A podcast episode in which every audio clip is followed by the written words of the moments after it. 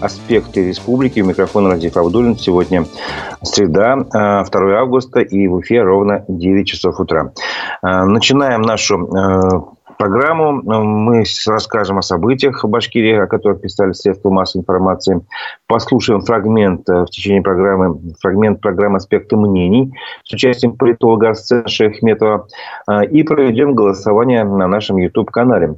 Э, кстати, напомню, трансляция программы идет в таких социальных сетях, как Одноклассники, ВКонтакте, а также э, в YouTube, в YouTube. Э, на нашем канале в YouTube «Аспекты Башкортостан». Прошу вас оставлять свои вопросы и комментарии. Не забывайте ставить лайки. Делитесь с друзьями ссылками на нашу программу. Итак, давайте начнем с обзора прессы. Смерч в Баймакском районе повредил заборы и крыши домов э, в селе Тубинский. Ураган наблюдали 31 июля, об этом сообщается в одном из местных пабликов. А, ну и написали многие СМИ, впоследствии, естественно, об этом. А, прошелся смерч, летали заборы и крыши домов, написали в паблике. А, а активист Ильдар Юмагулов э, на своем YouTube-канале опубликовал видео, где он как бы заснял само, э, само вот это торнадо. Там видно, какой хвост вьется прямо в небесах. Вот достаточно впечатляющее зрелище, советую посмотреть. По его словам, торнадо, который уже унес несколько жизней в республике Мариэл, добрался и до Башкирии. Вот. И напомню, что во время урагана в Мариэл погибли и уроженцы нашей республики, мама с двумя младенцами – вот, к сожалению, такая трагедия там случилась. Вот. А в Башкирии ураган снес вот несколько, пару крыш э, в домах, э, заборы снес и повредил провода. И активист обратился к своим подписчикам с просьбой, значит, кто может вносить добровольные пожертвования, потому что надо поддержать людей. Деньги будут распределяться по мере повреждений, которые принесло это торнадо, сообщил Ильдар Юмагулов. К другим новостям. В Украине погибли еще два уроженца Башкирии. Об этом сообщила вчера наша редакция. Это Владимир Атнакаев из Шаранского района и Сергей Селяев из Мелюза. Причем э, Владимира Атнакаева э, проводили в последний путь 31 июля. А вот э, Сергей Селяев, он погиб раньше.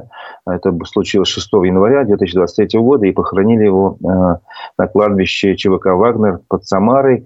Очередное захоронение было как бы определено, удалось идентифицировать. И вот э, наша редакция сообщила еще об одной жертве специальной военной операции. А, но не только военнослужащие гибнут во время специальной военной операции из нашей башки, есть и мирные люди. А, о, таком случае сказала издание УФА-1. Дальнобойщик из Тельтамака погиб при доставке гуманитарного груза в зону специальной военной операции, сообщило это издание. И, э, соответственно, этому журналистам рассказала об этом случае, об этой тоже трагедии э, его супруга э, из Тельтамака. Она рассказала, что ее муж Олег в июле повез гуманитарный груз – зону специальной военной операции, но назад уже не вернулся. А, было такое дело, мясокомбинат из Мелиуза а, заключил договор на поставку гуманитарных грузов, вот, а в свою очередь э, мясокомбинат э, договорился с организацией, э, в которой работал как раз вот этот мужчина, Олег его зовут, напоминаю. Вот он выехал на фуре в Мариуполь, 17 июля вышел на связь. Последний раз сказал, что доехал до границы с ЛНР, э, вот, говорил, что их попросили выключить телефоны и позвонил, что он только через несколько дней, но он так и не перезвонил, а уже э, через неделю выяснилось, что мужчина погиб.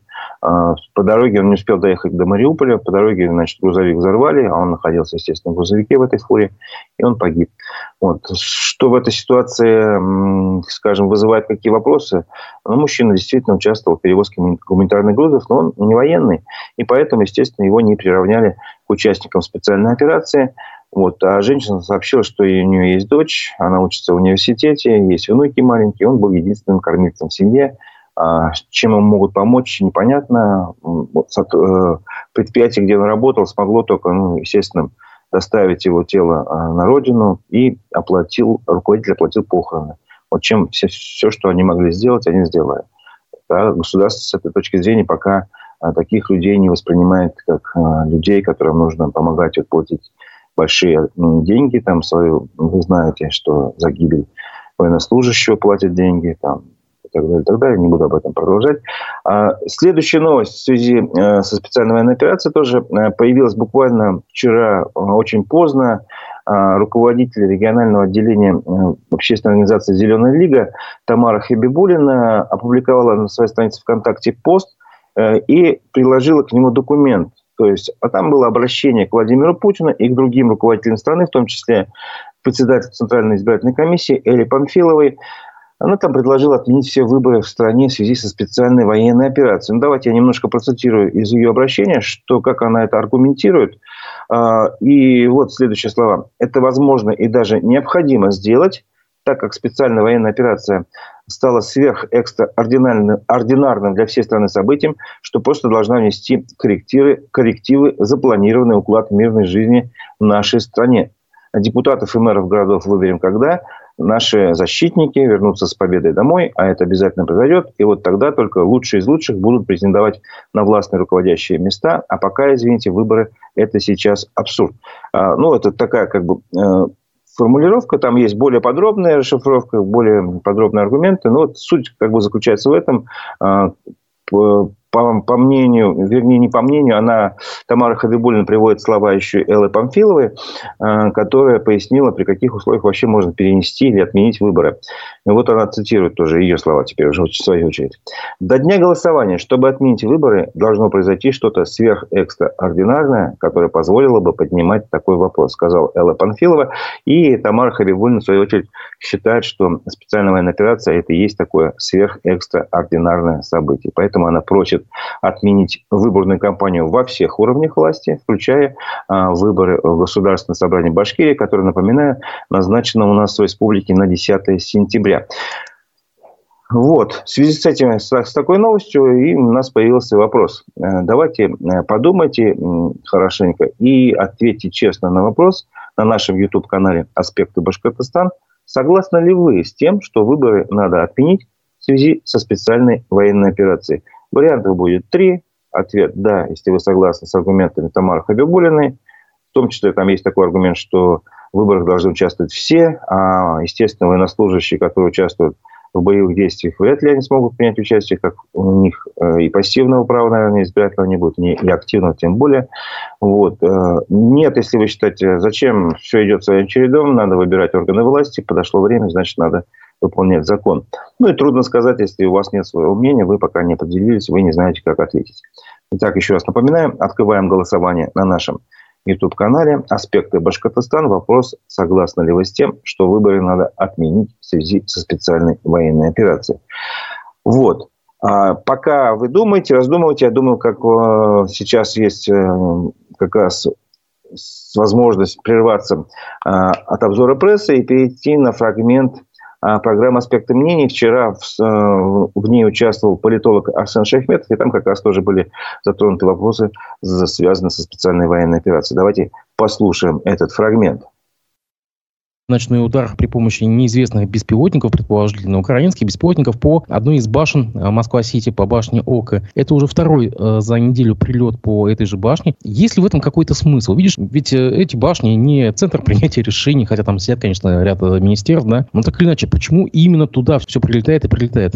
На мой взгляд, это в первую очередь демонстрация. Демонстрация, во-первых, проблем в системе противоракетной обороны или что, собственно, отвечает за беспилотные объекты. Также демонстрация того, что в случае, если начинаются какие-то военные действия, то они не ограничиваются какой-то локальной территорией, будь то украинская территория или непосредственно зона соприкосновения. Она распространяется в целом глобально находит свое отражение и в России, и в мире. И, естественно, если Россия принимает активное участие в военных действиях, то нужно понимать, что какого-то рода действия могут происходить и на территории страны. Поэтому демонстрация таких действий в центре Москвы, в таком знаковом объекте и в здании, в котором располагаются государственные органы, конечно, это одна из тех мишеней, которые становятся со стороны тех же беспилотных объектов для того, чтобы продемонстрировать, что столкновение может дотянуться и сюда. Ну, невозможно жить э, спокойно, размеренной жизнью, как бы это ни хотелось, когда происходит такая напряженная ситуация. Поэтому в первую очередь это акт, который призван привлечь внимание россиян ко всей этой ситуации и дать им понять, что, собственно, они не находятся в стороне от этого конфликта, а в той или иной степени являются его участниками. Конечно, по сути, это совсем другое явление, но по форме в чем-то, на мой взгляд, оно напоминает события 11 сентября. И если тогда это было таким шоком, и понятно, оно было сопряжено с большим количеством разрушений и жертв, то теперь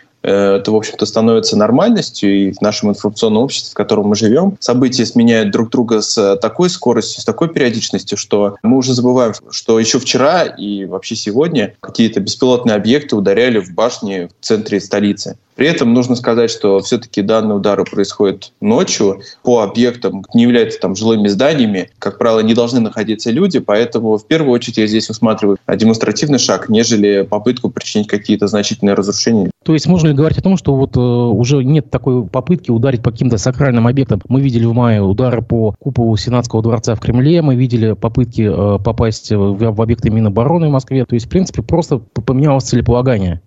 А, на мой взгляд, нет. Это все так же попытка нанести показательные удары по объектам, где принимается решение, будь то Кремль, Минобороны или же органы государственной власти, в том числе и Минцифры и Минпромторг, а, которые а, напрямую участвуют в ОПК и в поставках для нужд СВО. Вот, поэтому, на мой взгляд, это все звенья одной цепи, и во всех случаях, как мы видим, человеческих жертв нет. Все-таки стоит говорить о том, что тактика, на мой взгляд, пока что не поменялась, и призвана в первую очередь продемонстрировать россиянам ну, вот эти все ужасы и боль от разрушений, которые может быть. Это был фрагмент программы «Аспекты мнений» с участием политолога Арсена Шахметова. Полностью программу с его участием вы можете посмотреть на наших площадках в Одноклассниках, ВКонтакте и в Ютубе, естественно. Напоминаю, что в Ютубе сейчас идет голосование. Мы просим вас ответить на вопрос, согласны ли вы с тем, что выборы надо отменить в связи со специальной военной операцией. Этот, э, это предложение поступило буквально вчера, ну, опубликовала это предложение на своей страничке ВКонтакте активист Зеленой лиги Тамара Хабибулина. Вот, и поэтому мы тоже решили спросить вас, как, а как вы считаете? А итоги голосования подведем к концу программы. Тем временем давайте продолжим обзор прессы. А, новость, которая тоже, я считаю, связана со специальной военной операцией. НОУМПО, Уфимского моторостроительного Э, предприятии э, вступил в силу запрет на использование техники Apple. Сотрудникам и должностным лицам этого завода э, с 1 августа запретили использование всех электронных устройств производства компании Apple в служебных целях. Об этом сообщила РБК Уфа. И соответствующий приказ подписал управляющий директор предприятия Евгений Синевеличенко. Ну, естественно, все, запрет распространяется на всю технику, на смартфоны, планшеты, ноутбуки, стационарные компьютеры – и другую технику. Также сотрудникам запретили использовать в этих устройствах э, э, свои корпоративные сим-карты. И вот, короче, всем дается 10 дней на ознакомление этого приказа, а сам приказ вступил в силу с 1 августа, то есть, получается, уже со вчерашнего дня. Вот. Э, будут проводить проверки выборочные, как соблюдается приказ. Вот. А взамен тех смартфонов, которые используются в служебных целях, работникам должны выдать корпоративные электронные устройства, какие именно не уточняется. А, добавим, что раньше, раньше тоже сообщалось об этих ограничениях, и они э, касаются тех организаций, которые входят в государственную корпорацию Ростех, в том числе в Башкирии это НИФАС и Кумертауское авиационное предприятие. Ну и следующая новость, она связана, связана со специальной военной операцией «Судить вам». Возможно, да, возможно, нет. А, Башнефть снова подняла цены на бензин. Это уже седьмой случай подорожания за три месяца, сообщает УФА-1. И цены на этот раз увеличили э, на сумму от 20 до 50 копеек за литр. Например, литр топлива АИ-100 стоит 61 рубль 15 копеек. Раньше на 50 копеек было дешевле. А, Атом 95 стоит 51,95. Раньше на 20 копеек было дешевле. 92 стоит 47 рублей 95 рублей. А, раньше было на 20 копеек дешевле. Вот, э, дизельное топливо, э, цены на него не изменится. Напомню, что в связи с этим э, мы тоже об этом как-то рассказывали. Активист движения «Стоп Баш РТС» Альберт Ахматуллин призвал провести бойкот – не заправляться на заправках э, Башнефти и Лукойлы. А Лукойла в течение месяца с 1 августа по 31 августа. Вот мне интересно узнать, а вы сами как этот бойкот э, поддерживаете, не поддерживаете, где заправляетесь. Если э, хотите, напишите об этом в наших комментариях на канале YouTube. Я их обязательно прочитаю. И напоминаю, что сейчас идет голосование на нашем канале мы спрашиваем, согласны ли вы с тем, что выборы в России надо отменить в связи со специальной военной операцией. Прошу вас подумать и ответить либо да, либо нет. Третий вариант трудно сказать, он как бы такой дежурный, лучше на него не обращайте внимания. И прошу ставить лайки тех, кто слушает, что это поможет работе нашей редакции. Ну, а продолжим обзор новостей. Подрядчика очистных сооружений в Давлеканово обвинили в хищении более 40 миллионов рублей. Обвинение в мошенничестве в особо крупном размере предъявлено фактическому руководителю Уфимской газовой компании Рафаэлю Султанову. Об этом а, сообщает РБК Уфа. А, ну, в компании по месту жительства этого товарища, скажем так, господина, а, прошли обыски, были изъяты предметы и документы – его самого заключили под стражу по ходатайству следствия. Вот об этом сообщили в региональном следственном управлении. Ну и по обвинению, если оно подтвердится, суд решит, ему грозит до 10 лет лишения свободы. По версии следствия, в 2019 году эта компания заключила с администрацией Давлеканова контракт на строительство системы очистки воды. Контракт был стоимостью 89 миллионов рублей. А, ну вот потом что-то пошло, скажем так, не так. А, руководитель компании решил э, сделать стоимость работ дешевле, от, решил отклониться от проекта, фактически выполнил работы только на 46 миллионов рублей. А, вот. Но эти изменения в проект не внесли, не утвердили, а акты подписали, тем не менее, на всю сумму контракта. Таким образом, следствие считает, что в результате этих действий, а, ну, причем совместных действий этой компании и главы администрации Давлеканова, из бюджета были похищены деньги в размере свыше 42 миллионов рублей – вот. И это не только одно последствие, что деньги пропали, но еще и эта новая система очистки воды не введена в эксплуатацию до сих пор. Вот. Э, качество воды не соответствует требованиям Санпина. Об этом тоже сообщили в Следственном управлении. Ну и добавим, что в отношении главы администрации Давлеканова Вячеслава Гапоненко уже было направлено в суд уголовное дело по обвинению э, в превышении должностных полномочий. Ну, следующая новость продолжает как бы тему таких коррупционных дел, взяток и так далее. Белорецкий суд признал виновной во взяточничестве бывшего директора школы. Поводом для возбуждения уголовного дела послужили материалы прокурорской проверки. Об этом сообщили в прокуратуре Башкирии. Вот. Что же установил суд, который э, уже признал виновной директора школы бывшего э, во взятках? Суд установил, что в период с декабря 2018 по декабрь 2021 года, то есть три года подряд, э, директор начисляла своим сотрудникам повышенные премии, затем э, по ее требованию педагоги возвращали часть э, этой премии ей как бы, в ее личный карман. И таким образом следствие и суд посчитали, что был нанесен ущерб на сумму почти 250 тысяч рублей. Директор не признала свою вину. Суд наказал ее лишением свободы условно на 6 лет вот, с испытательным сроком на три года. Также оштрафовал ее на 350 тысяч рублей и лишил права занимать должности в сфере преподавательской деятельности, а также связанных с осуществлением а, всяких организационных функций, административных функций, государственных, муниципальных учреждений. На 4,5 года она не имеет права там работать. Приговор не вступил пока еще в законную силу. А, следующая новость тоже касается каких-то таких, значит, неурядиц, непорядков в нашей жизни. В Чешминском районе в недавно а, отремонтированном мосту появились дыры. А, об этом рассказали жители населенных пунктов Дурасова и Новоусманова. Они поделились видео этих дыр с редакцией программы «Честно говоря», которая, в свою очередь, это видео представила на всеобщее обозрение. Что же там видно на этом видео? А, там дефекты на мосту, который ремонтировали буквально месяц назад. Там явно видны большие дыры.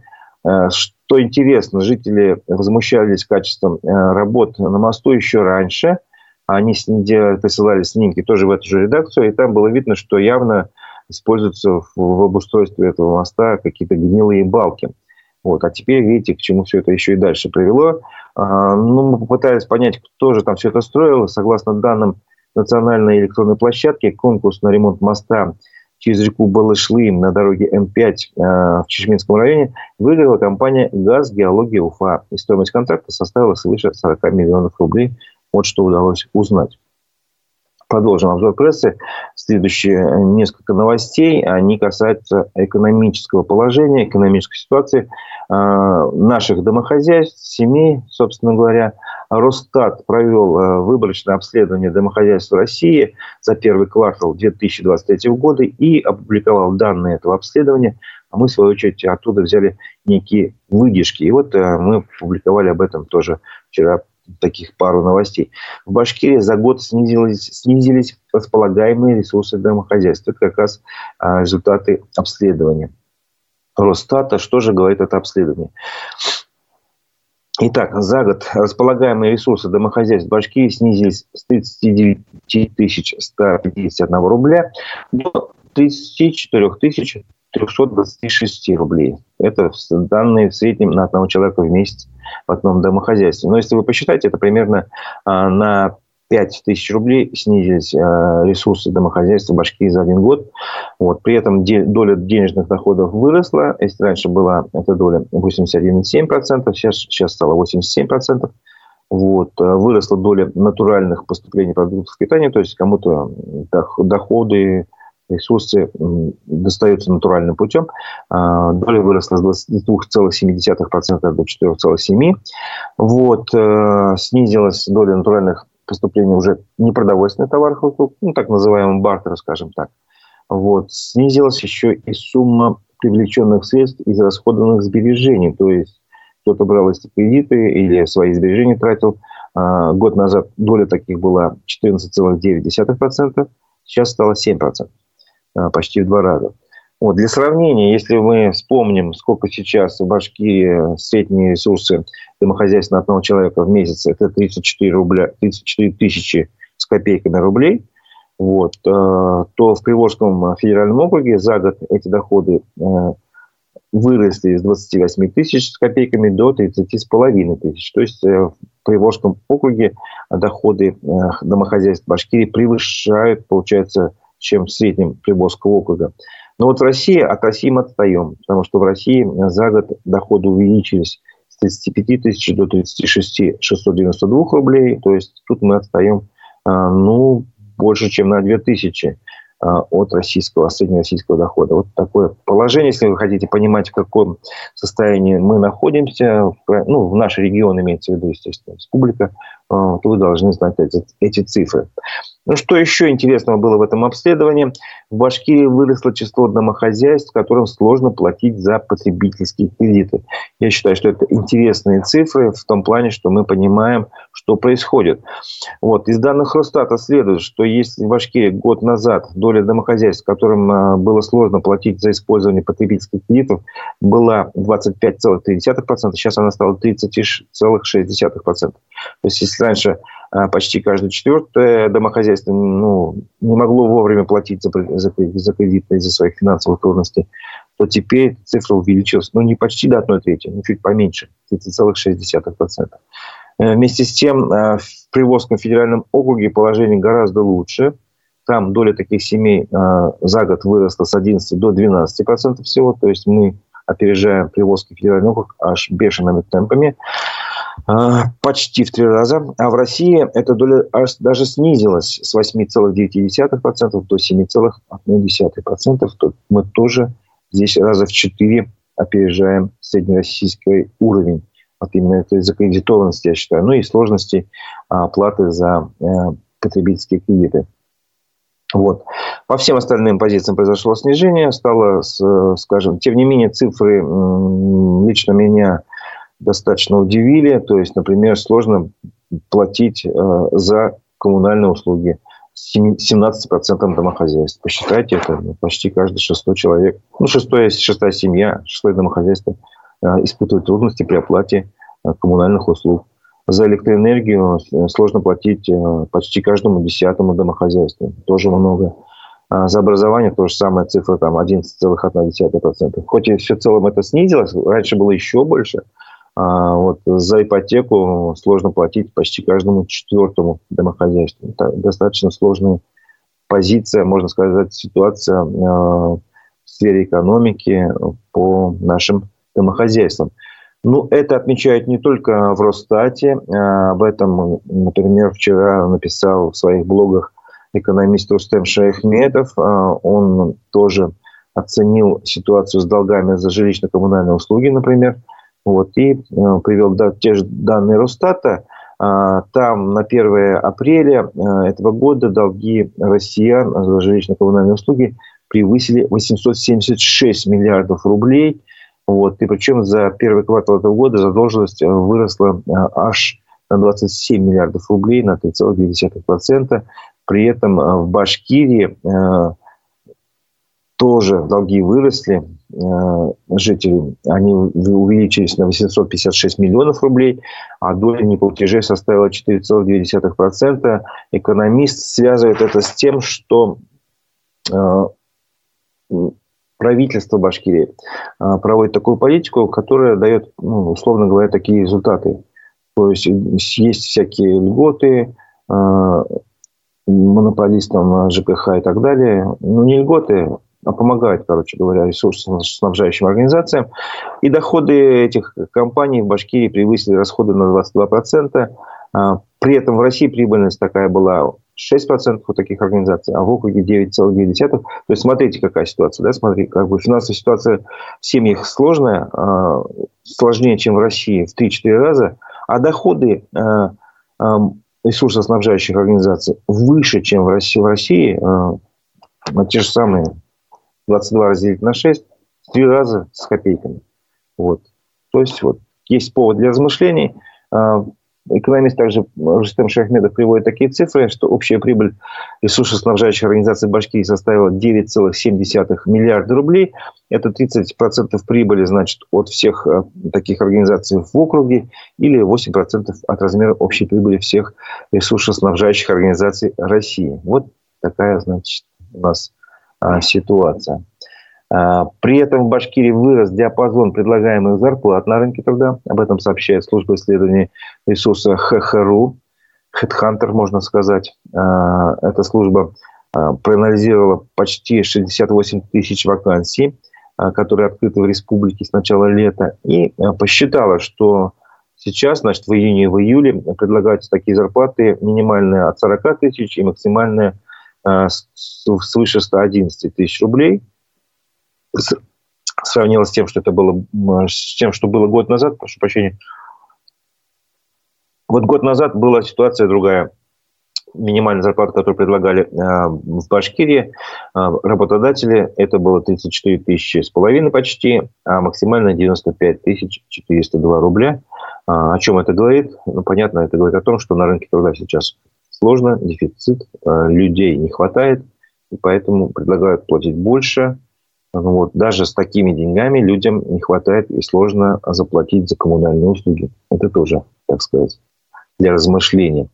А, напоминаю, что на нашем а, канале в Ютубе сейчас идет голосование, а, и мы просим вас ответить на вопрос, согласны ли вы с тем, что в стране в целом необходимо отменить выборы в связи со специальной военной операцией высказывать свое мнение.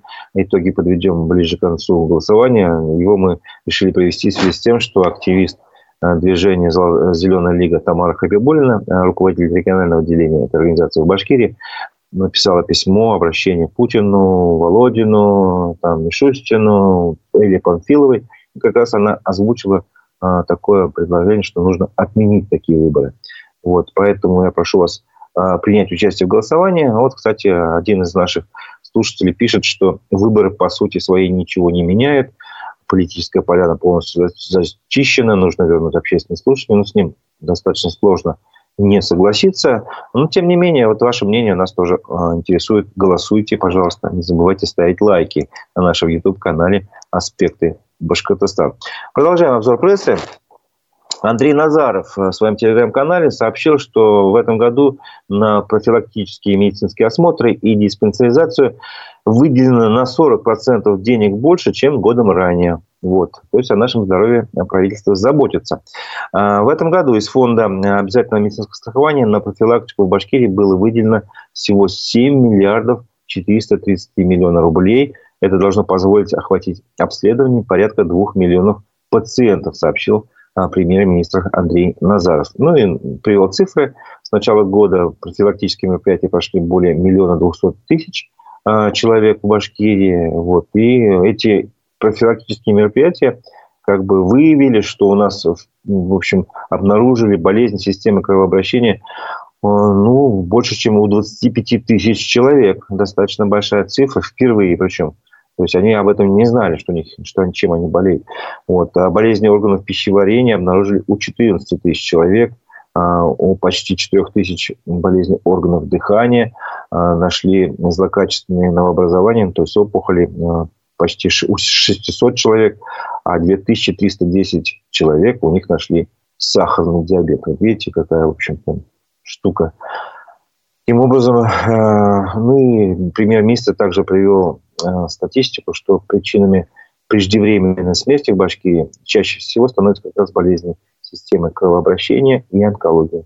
Так что заботьтесь о своем здоровье, следите за ним, не отказывайтесь от участия в профилактических осмотрах.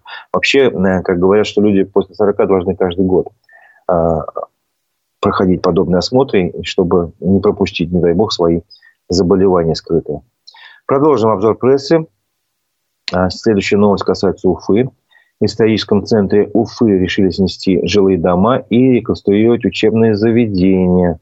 Вот, а, об этом сообщил телеканал ЮТВ. Мэрия опубликовала проект а, планировки и межевания территории, который ограничен улицами Достоевского, Гоголя, Красина и Аксакова. Ну, кто знает, Уфу – это исторический центр, действительно. Там как бы планируют снести жилую застройку, вот, э, сохранят там какие-то исторические объекты культурного наследия, это усадьба Судаковых и дом Лопатины, но их назначение изменит. Жилого оно уже не будет жилым, это будет общественное э, назначение у них, э, нежилое. Вот. Больше ничего строить такого не собираются в этом э, квартале, но хотят на месте снесенных объектов реконструировать детский сад номер 6 и увеличить количество мест там, а также добавить пристрой э, гимназии номер 91 на больше, чем на тысячу мест. То есть э, социальная ситуация там должна улучшиться. Вот. Э, я предлагаю теперь завершить голосование. Мы приближаемся, собственно говоря, э, к концу программы. Я напоминаю, что мы задавали вопрос, согласны ли вы с тем, что выборы в России надо отменить в связи со специальной военной операцией. Активист с движения «Зеленая лига» Тамара Хабибулина вчера опубликовала пост, где э, она прикрепила свое обращение к Путину, Панфиловой, а, как раз с таким предложением и аргументировала это тем, что, ну, во-первых, произошло сверхэкстраординарное событие в жизни россиян, специальная военная операция, а она как раз позволяет, по ее мнению, по мнению Эллы Панфиловой тоже в свое время, как она высказывала, а, переносить или отменять выборы. Вот. Посмотрим, что же вы сказали. Подводим итоги голосования. Итак, э, согласны у нас, у нас голоса разделились, сразу скажу, согласны с тем, что выборы надо отменить в связи со специальной военной операцией 22% голосов, нет 56% голосов, и 22% голосов просто затруднились со своим выбором. То есть им трудно сказать, да или нет. Но большинство все-таки выходит, что э, не согласно с тем, что нужно отменять эту демократическую процедуру в связи со специальной военной операции. Ну что спасибо вам за участие в голосовании, но мы не заканчиваем программу еще. А, я сейчас хочу вас познакомить э, с информацией э, о событиях в России и в мире. С ней обычно мы э, знакомимся благодаря нашим коллегам телеграм-каналу «Эхо новости». И там мы можем, например, сегодня почитать выпуск новостей этого телеграм-канала, последний выпуск новостей. Что же произошло? Давайте, давайте э, познакомимся вместе. Губернатор Севастополя Михаил Развожаев отчитался о сбитом беспилотнике в районе Карабабы. По его словам, э, беспилотники заглушили средства радиоэлектронной борьбы, после чего произошел подрыв на земле, загорелась трава и кустарники. Позднее возгорание было потушено. Два белорусских вертолета нарушили воздушное пространство Польши, сообщили в Министерстве обороны страны. Инцидент произошел 1 августа в районе населенного пункта Беловежа. Варшава назвала случившееся очередным элементом эскалации напряженности и потребовала объяснений от белорусской стороны. В Минске, в свою очередь, эти обвинения отрицают. С начала специальной военной операции около 50 тысяч украинцев потеряли конечности, пишет Wall Street Journal. Издание ссылается на оценки немецкого производителя протезов Otto Block, отмечая, что реальная цифра может быть гораздо выше. Существующие данные сравни, сравнимы с числом ампутаций в годы Первой мировой войны. Писатель Захар Прилепин получил должность замкомандира полка «Оплот» в составе Росгвардии. Об этом он сам сообщил в своем телеграм-канале, добавив, что собирается вернуться в строй после излечения от ранений, полученных в результате покушения на него в мае этого года. В Красноярском крае троих подростков задержали по обвинению в поджоге релейных шкафов, сообщили в Следственном комитете. Инцидент произошел 30 июля на перегоне между железнодорожными станциями Шуш и Шарыпово. По версии Следственного комитета, подозреваемые действовали по заданию неустановленного лица. Шестеро соратников неонациста Тесака приговорены к заключению от 8 до 15 лет за два двойных убийства мигрантов, совершенных 20 лет назад. Виновными их признала коллегия присяжных. Обвинение строилось на показаниях Тесака, которые он дал незадолго до своей смерти. Авиакомпания Туркменистан Airlines объявила о приостановлении выполнения рейсов из Ашхабада в Москву и обратно. Причиной такого решения названа обстановка в московской воздушной зоне. Московские рейсы будут перенаправлены в Казань. Это был выпуск новостей телеграм-канала «Эхо новости». Ну, а я с, с вами на этом прощаюсь, но не прощается наша редакция. В 11 часов э, Подключайтесь к нашим площадкам ВКонтакте, в Одноклассниках, в Ютубе.